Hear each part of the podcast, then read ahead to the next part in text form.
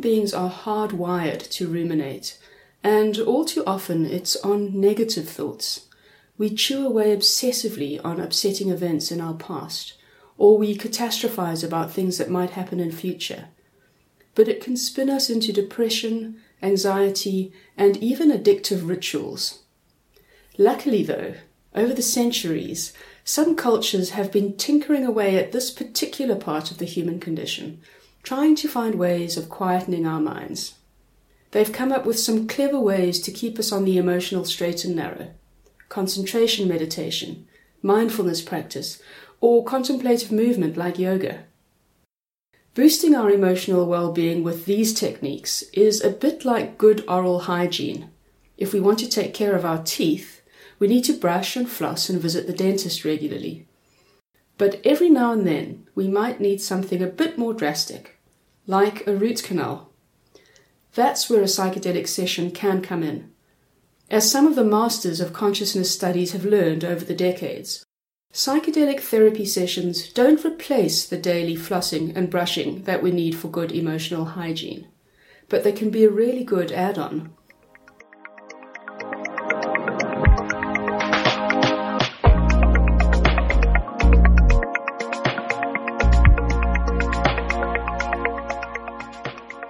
Welcome to the Psychonauts, a podcast that trips into the realm of psychedelic therapy as hallucinogenic mushrooms go on trial in South Africa.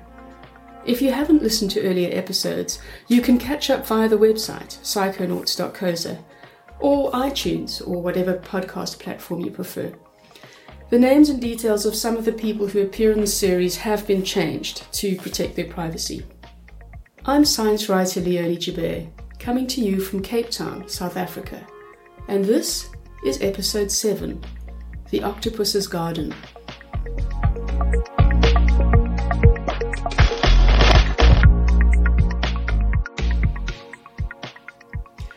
My friend Casper is obsessed with octopuses. Give him a gap and he will start rabbiting on about their two eyes, their three hearts, and their eight suckered arms, each of which can think for itself. He'll grin as he tells you how these creatures run across the seafloor with coconut shells stuffed in their armpits in case they need a quick suit of armor to avoid any hostiles. He'll tell you how they can screw the lid off a glass jar to get at food, how good they are at problem solving, that they're the only invertebrates known to use tools. How many tickles does it take to make an octopus laugh? He'll ask, his eyes glittering. Ten tickles, he'll say. Sometime last year, we were staring out over the chilly West Coast Ocean in the late summer. The sun was about to sting the watery horizon, and he explained to me how you don't go looking for octopuses. If you're in a tidal pool and you know there's an octopus there, you'll never find it if you go looking for it, he tells me. They're too well camouflaged. They can hide right there in plain sight, changing their colour in a flash to mimic their surroundings. No, he says, if you want to find an octopus, you need to soften your gaze. You need to wait for the creature to slip into sight from the edge of your vision. That's when you'll see it. This was a bit of a revelation. At the time, I was wrestling with some of my own shape shifting creatures. I'd been trying to get a new book project off the ground for about two years, and it just wasn't getting anywhere. I needed funding and an institutional home for the project, but it was just one slammed door after the next. Eventually, the project washed up on the shores of a local university where I tried to bring it to life through a PhD process. Over the months, the book proposal grew into a weighty 12,000 word tome but it was too much of a square peg to fit into the round hole of academia. It got shunted between four different departments over the months, as I hoped to win the heart of one potential supervisor after the next. With each move came another rewrite, but this baby of mine just didn't belong. I became more crestfallen with each failed attempt. The problem wasn't so much with my stillborn book, and it wasn't just that no one seemed to want my idea the issue was that it felt as though they were rejecting me. All of those old self doubts about my worth and competence started turning over in my head. Was the idea really that weak?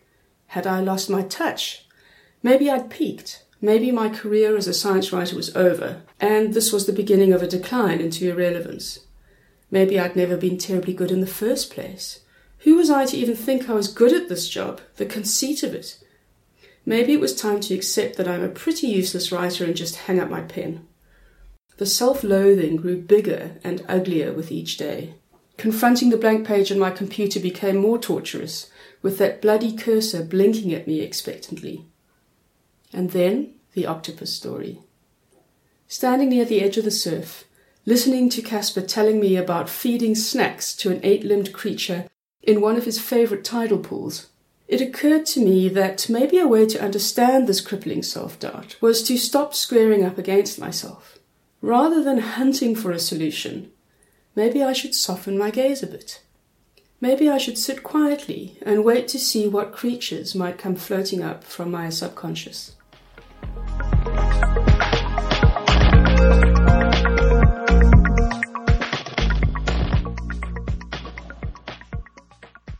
This kind of rumination is typically human. In fact, there's an evolutionary reason why we tend towards thinking obsessively about the negative. It's got to do with how we problem solve our way through a complex and uncertain world. It can help us prepare for the worst, but it tends to make us miserable. Obsessing about things in our past tends to make us depressed. Obsessing about things in our future spins us into anxiety. There's a TEDx talk online by psychologist Dr. Guy Winch who explains how life events like failure can distort our perceptions. He says we tend to have a default set of feelings and beliefs that we revert to whenever we encounter setbacks, like the ones I'd faced when I couldn't get my book project off the ground. It's natural to feel demoralized and defeated when we fail. But once those ideas get traction, it can be hard to convince ourselves that anything else is true. Obsessing on these kinds of negative thoughts can lead to clinical depression, alcoholism and other addictive behaviors, eating disorders, even heart disease, he says. The more time and energy we give our rumination, the harder it is to break the bad habits that surround them. As my book project stumbled onwards, never quite taking flight, I got trapped in a spiral of self doubt about my ability and wider existential questions about my self worth. The good news, though, is that human beings have been wrangling with this particular quirk of the human condition for centuries. The Buddhists, in particular, seem to have cracked it. They've worked out a whole lot of clever mental exercises that harness what modern scientists now refer to as the plasticity of the brain, so we can train ourselves away from unhelpful habits and into healthy ones. Through the course of our lives, we face a barrage of stimulation, which, if we're not careful, can trigger unconscious reactions. Someone cuts you off in the traffic and you fly into a rage. Your partner says something that sounds a bit critical and you slip into a sulk. You're trapped at your desk all day, so you decompress over a bottle of wine each night. Trigger, reaction, trigger, reaction, trigger, reaction. Until parts of our lives become a bitter orchard of angry outbursts, festering moods, panic attacks, distracting ourselves with booze or binge watching TV series or tinkering on Facebook. The more we practice this behavior, the stronger these habits become.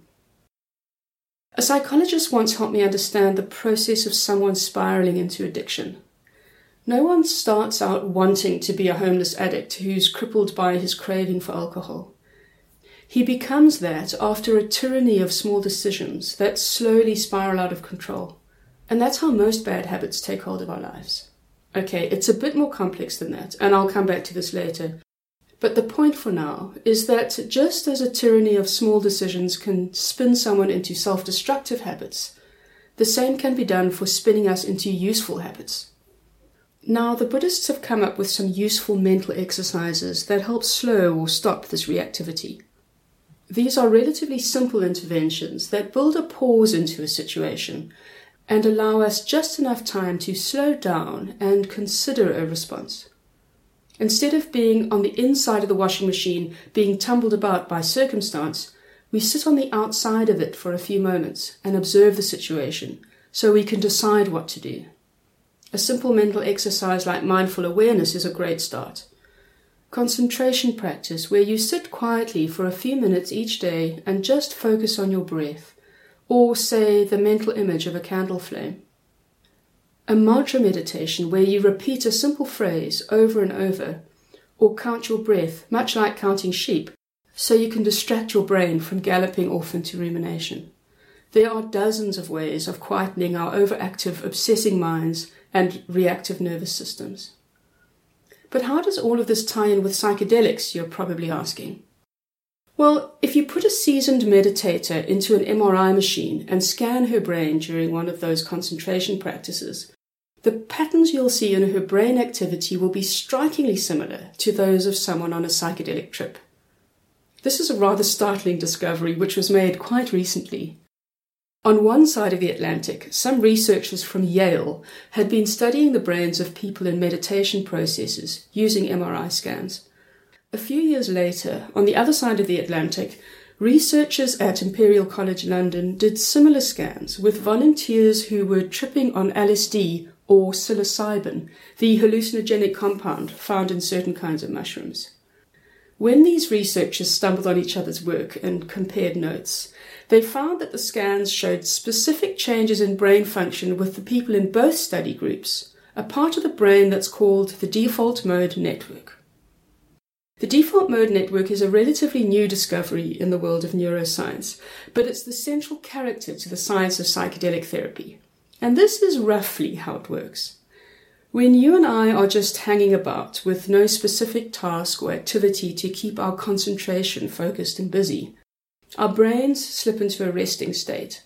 You'll know precisely what I mean. It's that idling state where our mind wanders off into daydream or mulls over things, slipping into the future or drifting back through the memory banks of our past. It ruminates. The default mode network is also associated with our ego, that part of ourselves that identifies each of us as an individual, encased in the shell that is our body. It's what allows me to understand that I'm not the same as the sofa in the lounge or the cat snoozing on the armrest of the sofa.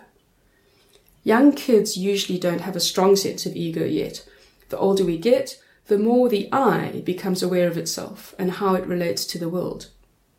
When the default mode network engages gear, it's identifying with the me. In that state, I'm not thinking about the notion of just, say, anger, but what makes me, Leonie, angry. Researchers describe this default mode network as being like the air traffic controller in our brains, coordinating how different parts of the brain speak to each other and how our thoughts get processed. An MRI scan on a brain in its resting state shows greater blood flow and oxygen use in this part of our brain. This kind of processing is a way for the brain to be more efficient as it copes with a barrage of sensory inputs. The problem is that this almost oversimplification of data processing tends to lock us into ever more rigid, stubborn ways of thinking or reacting. But what happens if you shut the default mode network down for a little while? Well, this is probably one of the most exciting developments of the entire story, and it explains why things like meditation and psychedelics can be so effective for treating mood disorders and addictions, and can also help with, well, the overall betterment of well people. If we shut down this air traffic controller for a little while, it frees the brain up to process information differently for a few hours in a less rigid way. The ego identification process in the brain goes quiet, allowing us to step outside of ourselves for a while and enter a kind of witness mode. Instead of experiencing ourselves as being an actor on the stage of our lives, we step off the stage for a while and realize we can view ourselves impassively from a distance. We realize that we're more than just puppets on the stage with someone else directing the script we can direct the play ourselves. There's a ton of material that's been written about this, and the most accessible of it is in the new book by science writer Michael Pollan, How to Change Your Mind. I can't recommend this book highly enough. In short, scientists have made the link between the default mode network and the obsessive thinking or those bad habits that we get trapped in over time. But these brain scans show that when an experienced meditator is doing a concentration practice, the blood flow and oxygen use in the region of the default mode network slows down for the duration of the session. and scanning the brain of someone during a psychedelic dosing session shows precisely the same thing. Blood flow and oxygen use in the default mode network shuts down for a while. Dr. Mendel Kaelen, one of the Imperial College researchers who I mentioned in an earlier episode, describes the effect of this. Think of the brain as though it's a hill covered with snow, he says. Through the course of our lives, information comes into our brains through our senses. We record these into a sort of internal roadmap that helps us understand this complex and ever changing world. Each time information comes in, it's like a sled running down the hill, carving a pathway in the snow. As we get older, these trails become more and more fixed.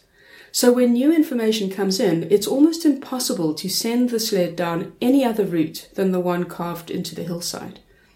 We get locked into how we receive information, process it, and respond, for better or worse.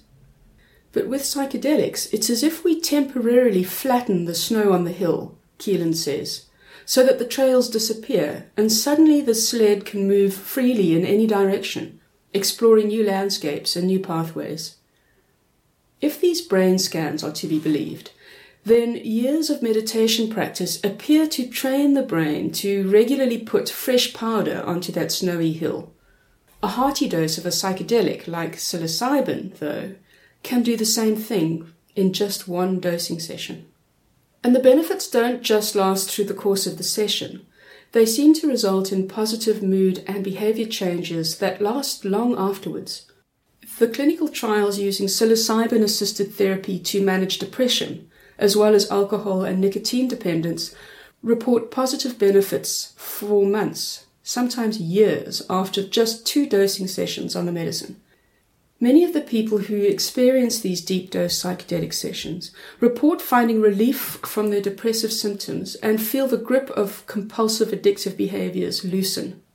With normal antidepressants, you need to keep the chemical in your body constantly for it to work. And they're often described as numbing people to their pain, which isn't necessarily helpful. For many of the people who volunteered for the first clinical trials using psilocybin in this way, just one or two dosing sessions seemed enough to shift perception, reboot the brain, and allow people to find a new perspective on their underlying pain. Meditation practices aren't new. Some older cultures have been working with meditation for hundreds of years. Other cultures have been working with psychedelics for as long, in the past 60 years or so, these two practices have been brought together in Western culture.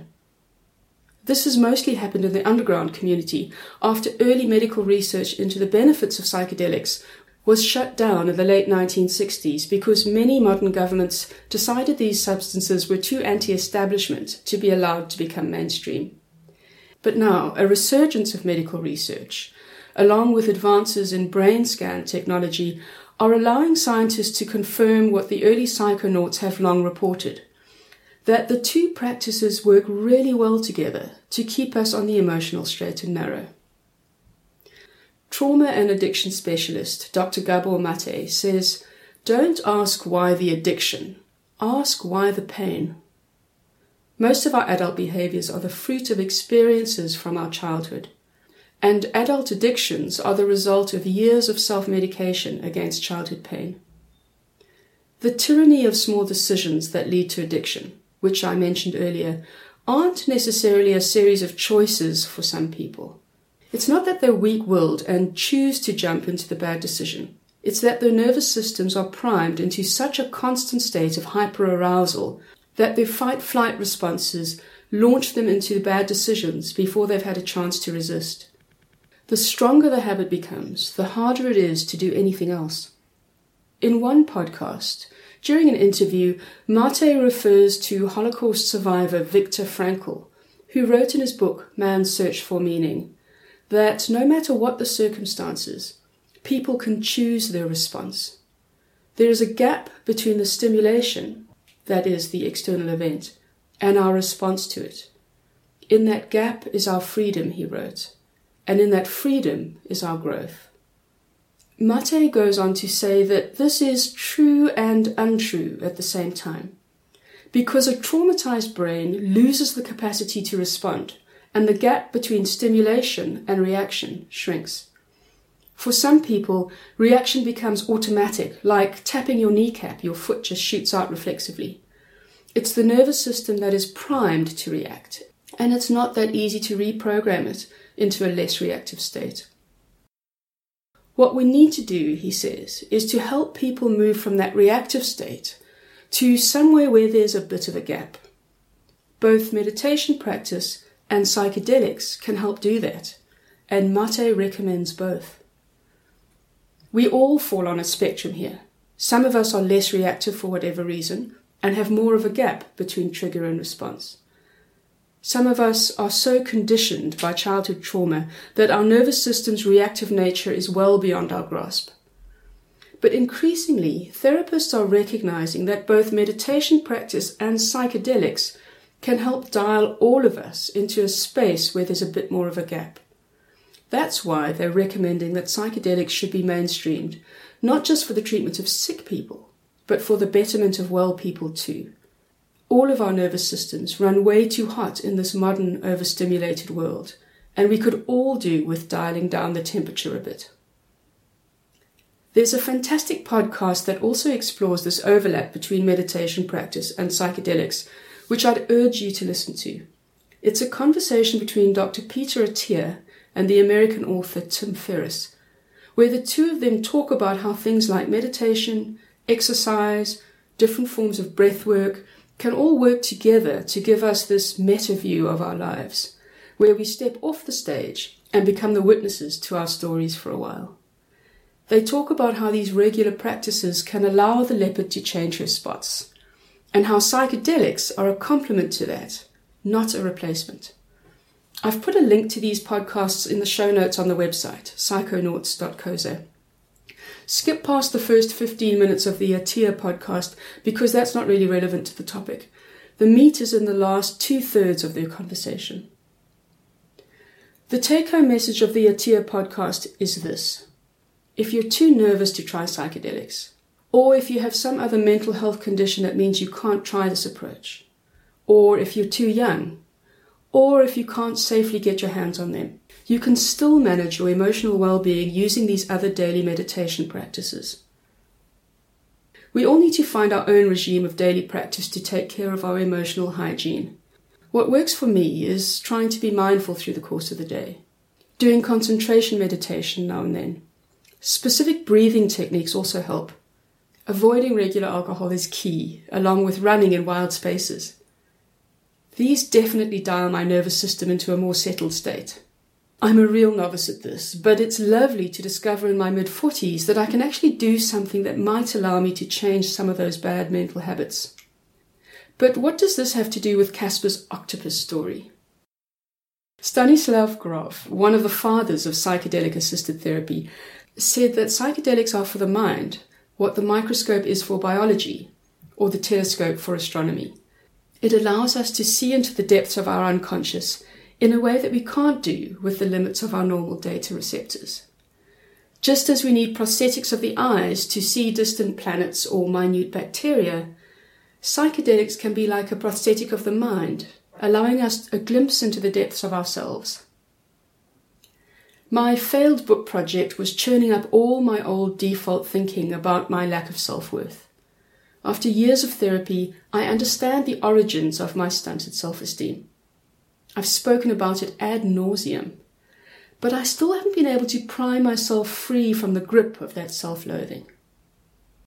All those other daily flossing and brushing practices, like meditation and running, are ways to soften the gaze and allow the subconscious a chance to be seen.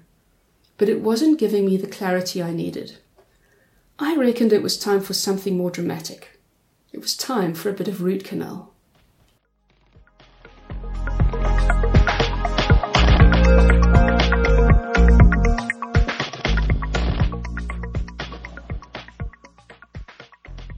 We'd been planning it for a good few weeks. A group of about 12 of us got together at a friend's house late last January and spread ourselves out on the lawn across a scattering of mattresses and cushions and drank down our medicine as the day began to fade. We'd all settled on between two and three grams of dried psilocybe mushrooms, They were powdered, mixed into a brew of sweet black tea, and chased down with a square of homemade organic chocolate. There's often a lot of ritual surrounding this process. There was a fire burning in the fireplace and a sober person pottering in the background to make sure we were safe through the night. Now, I should warn you that the world of psychonautic exploration is filled with people wanting to share their trip reports. While these are often deeply meaningful for the individual, they can be rather boring for everyone else because these stories don't have the same emotional impact as for the person who actually experienced the trip. But the reason I'm sharing this one with you is to try and show you how psychedelic learning happens and why it's like several years of therapy in one night. So bear with me. And I guess this is where I come clean with you and admit that in the course of researching this topic, I felt the need to cross the threshold and visit the other side so I could report back firsthand what so many have been telling me from the underground psilocybin community. The effect came roaring in. Within 15 minutes, I felt as though someone was pinning me to the floor with their knee to my temple. My first instinct was to push back, to resist this force, and I felt panic. But then I let go. The storyline I'm about to tell you now isn't necessarily how things are in my life. Rather, it's a mirror showing me an amplified edition of how I view myself. Most of all, what happens in the story is something that's felt and experienced at a deeply emotional level, rather than something that's just understood intellectually. It's not a scene unfolding in front of my eyes, but rather the sense that the story just is. I should also warn you, the language in the story is quite strong. It might sound a bit melodramatic, but stay with me because it has a clear story arc and a profound ending. Also, bear in mind that I'm an atheist. Some of the language here may have religious connotations, but I'm just using that as placeholder words because language is too limited to capture what's happening here. At first, there are the usual fractal patterns, like staring up at the gilded mosaiced ceiling of an ancient cathedral or mosque. Every time a drop of music hits my ear, the metal edged pattern ripples out and spins away in dazzling colours. It's mesmerizing and unfathomably beautiful. And then the hard work starts. I get the sense that I'm a toddler lying on the floor in the aisle of a supermarket and I've been throwing my toys out the cot in a right royal hissy fit. Standing over me, hands on her hips, is a wise old motherly type. She's looking down at me, bemused, but taking no nonsense. In that moment, I get a sense I'm being told off for a lifetime of temper tantrums. She's showing me that for years I've been lashing out at people, demanding that they love me, but hurling the full force of my pain at them all the time. I'm aware that Leonie, the adult me, is still that entitled, bratty little kid that's yelling at the world and demanding that it love her. It's the hardest rebuke I've ever received. And I realize that I wouldn't be able to hear this if it wasn't coming from a place of such profound love. I feel as though I'm in the presence of something divine of such exquisite beauty that I can't believe something this majestic is actually possible. I keep thanking her, this loving elderly soul, telling her how badly I needed someone to actually say this to me, to tell me how full of shit I've been, and that I'd never be able to hear it if it hadn't come from her in this way.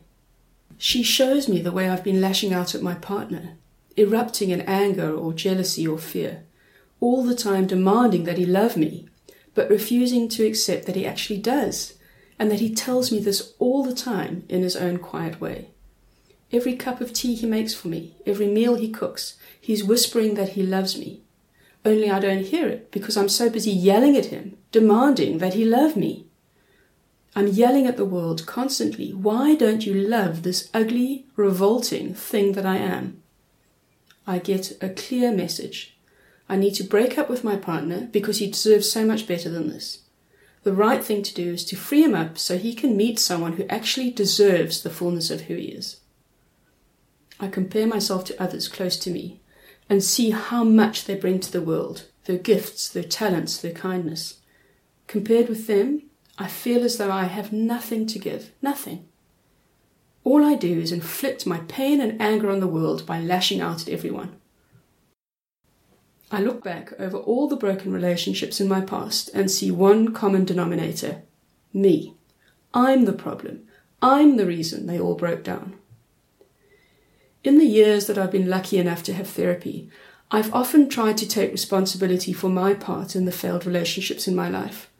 But it's largely been an intellectual exercise.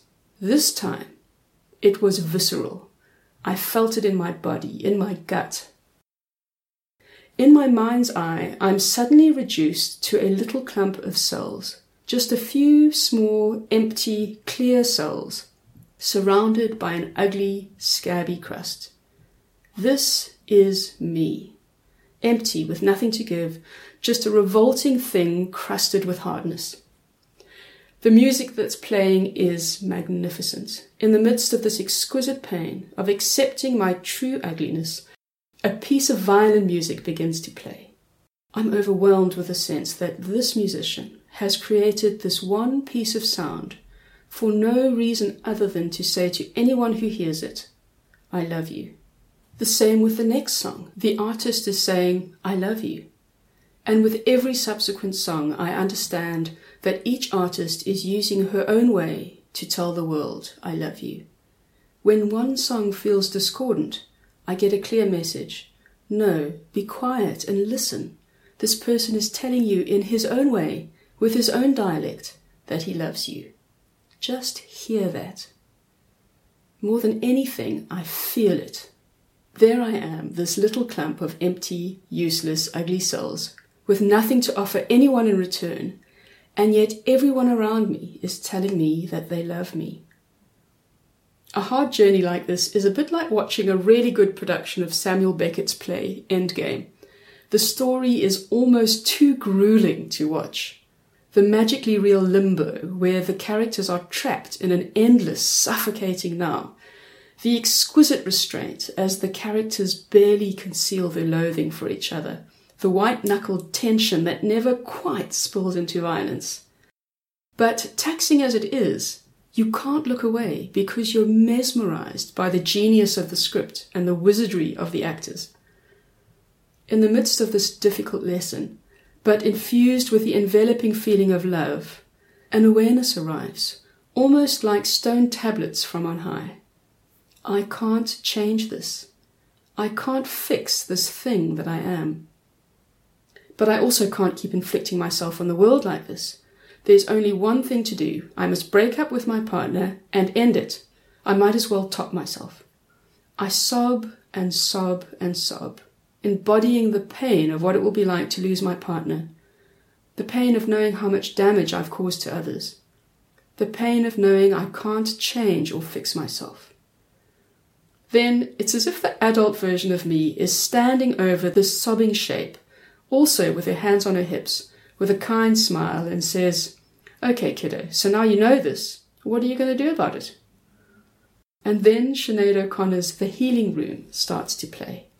By this time, I'm laughing, thinking, how on earth could the person who put the playlist together beforehand have known that in this moment I would need to hear these words? It's as if the song was written for this empty, jelly like pile of useless cells me. I have a universe inside me where I go and go and spirit guides me, where I can ask any question and get the answers if I listen. I have a healing room inside me. The loving healers there, they feed me. They make me happy with their laughter. They kiss and tell me I'm their daughter. I'm their daughter. Inside each one of these empty cells that is me, there's a universe of whatever I need so that I can give the world something in return. I realize now that what I need to do is learn how to love. But how? By now, we're about two or three hours into the journey. It must be somewhere around midnight the peak is behind me, and I'm beginning an ethereal drifting back to earth. I'm sitting cross legged next to the music system, out on the grass, with small LED electric candles burning all around me. That's when I feel something jumping onto my leg. I brush it off. It feels like, oh, it feels like a revolting rubbery frog. Normally I adore frogs, but this one just grosses me out and I flick it away. And then I start to giggle because it dawns on me that this is precisely what the lesson of the entire journey is about. Every day, things throw themselves at me and trigger these sorts of reactions where I lash out and try to flick the discomfort away. And every time this happens, it's an opportunity to learn how to respond. It's a chance to learn how to love. This is how I must learn to love. I sit there on the grass, beneath the vaulted cathedral of the midnight sky, dotted with stars. Each of my friends is a pillar holding up this garden temple around me. I can't think of a better place to learn such a hard lesson. I'm in awe of the beauty of it all. I'm enveloped with this love. There's a pile of crumpled, tear sodden tissues on the grass in front of me, and I drop one of these over one of the electric candles. It transforms the light into something whimsical and delicate, like a glowing flower in the night. Even though I have nothing to give, I can still take my snotty tissues, the product of my pain and brokenness, and turn it into a small gift to others. A small something that is nevertheless beautiful. And so I crawl on my hands and knees from one candle to the next, putting little crumpled tissue lampshades over each one, creating a glowing flower garden on the floor of the temple. This entire journey was an exercise in one of the things I find most difficult radical self acceptance.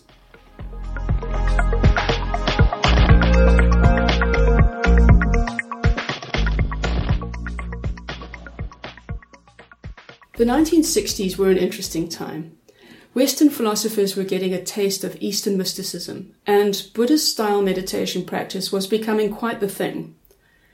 Some of the more prominent thinkers were also dabbling in psychedelics and were already getting some clues into what today's neuroscience is now confirming with these brain scans that I mentioned earlier. That meditation practice and psychedelics appear to work on the brain in similar ways. They quieten the obsessing, ruminating mind. They shut down the ego center of the brain and allow us to connect with the world around us, they break locked in patterns of habitual thinking and reboot the brain. Many of these psychonauts realized that the early years of experimenting with psychedelics had propelled them forward in terms of their quest for, I guess the best word is, enlightenment. And that after a while they didn't need these substances anymore. That they could continue on their paths towards enlightenment and self growth with day to day meditation and contemplative practice. Alan Watts was one of the philosophers who brought together Eastern thinking with psychedelic exploration. He famously said this quote, The psychedelic experience is only a glimpse of genuine mystical insight, but a glimpse which can be nurtured and deepened by the various ways of meditation in which drugs are no longer necessary or useful. If you get the message, hang up the phone. For psychedelic drugs are simply instruments like microscopes, telescopes, and telephones. The biologist doesn't sit with the eye permanently glued to the microscope. He goes away and works on what he's seen. After that particular mushroom trip, I realized I could hang up the phone. I got what I needed that night, and for months afterwards knew precisely how to weave that into my day so I could at least try to brain train myself into a healthier way of existing in my skin. Psychedelics aren't a silver bullet to fix all the ills of the human condition, but they certainly can be a useful intervention, and the hard work often continues after the experience. This is what the medical people refer to as the post dosing integration process, where you take the skills that you already have and use them to weave the wisdom and learning into your daily life. Since that mushroom journey, I find myself noticing these habitual thoughts that reflect my ingrained beliefs about my self worth. That nasty little voice that tells me I'm ugly or worthless and have nothing of value to give the world. Worse still, it's the feeling that creeps in with those words, where I want to claw my way out of my skin because I'm so reviled by the shell that I inhabit. I want to escape this feeling of being ugly and worthless. Now, instead of listening to the voice, I recognize it for what it is and I say, Ah, yes, you, you old chestnut. And then I try and do what the Buddhists suggest I sit with the feeling of discomfort. And then I try a loving kindness meditation where I bathe myself in goodwill. And I focus on the sweet cadence of my breath and marvel at the rhythm of it, this thing that keeps my body alive and my brain firing. And I try to do this until the self loathing has hurried off on its way. Look, I can't pretend that I always get it right. More often than not, I don't. In fact, this whole week I've been almost crippled by the recurring sense of uselessness. But it's liberating to know that I have a quick release tool that I can use if I remember, and that the more I practice, the better I'll get at it. The self loathing is still there, it will always be, but I'm trying to smile at it in the hope that one day it might smile back. I still haven't managed to make that book project fly, but I haven't given up on it either. Maybe the timing just isn't right. More than anything, though, I don't feel like quite such a failure because of it. While the idea sits on the back burner, I've written a different book, and I've launched into this podcast, which somehow feels even more worthwhile. Most of all, I'm trying to find ways to be comfortable in my skin. As I record this story for you, there's a small orange toy octopus next to my computer. Its eight limbs are frozen in mid gallop. It's a gift from my octopus loving friend Casper. It's small enough to fit in the palm of my hand. It doesn't move. It doesn't magic itself into invisibility with a flash of color change. It can't screw the lid off a sealed jar. But it sits there in quiet repose, a daily reminder that sometimes I can't solve life's mysteries by staring them down or confronting them head on. It's a reminder that life isn't a problem to be solved, and that I'm not a project to be fixed. It's a reminder to sit in quiet contemplation, soften my gaze, and allow whatever mysteries are hiding beneath the surface to swim up when they feel safe to do so. The little eight legged creature on my desk is a reminder that each day is a chance to do those little things that keep us on the emotional straight and narrow. As the Zen Buddhists say, before enlightenment, chop wood, carry water. After enlightenment, chop wood, carry water.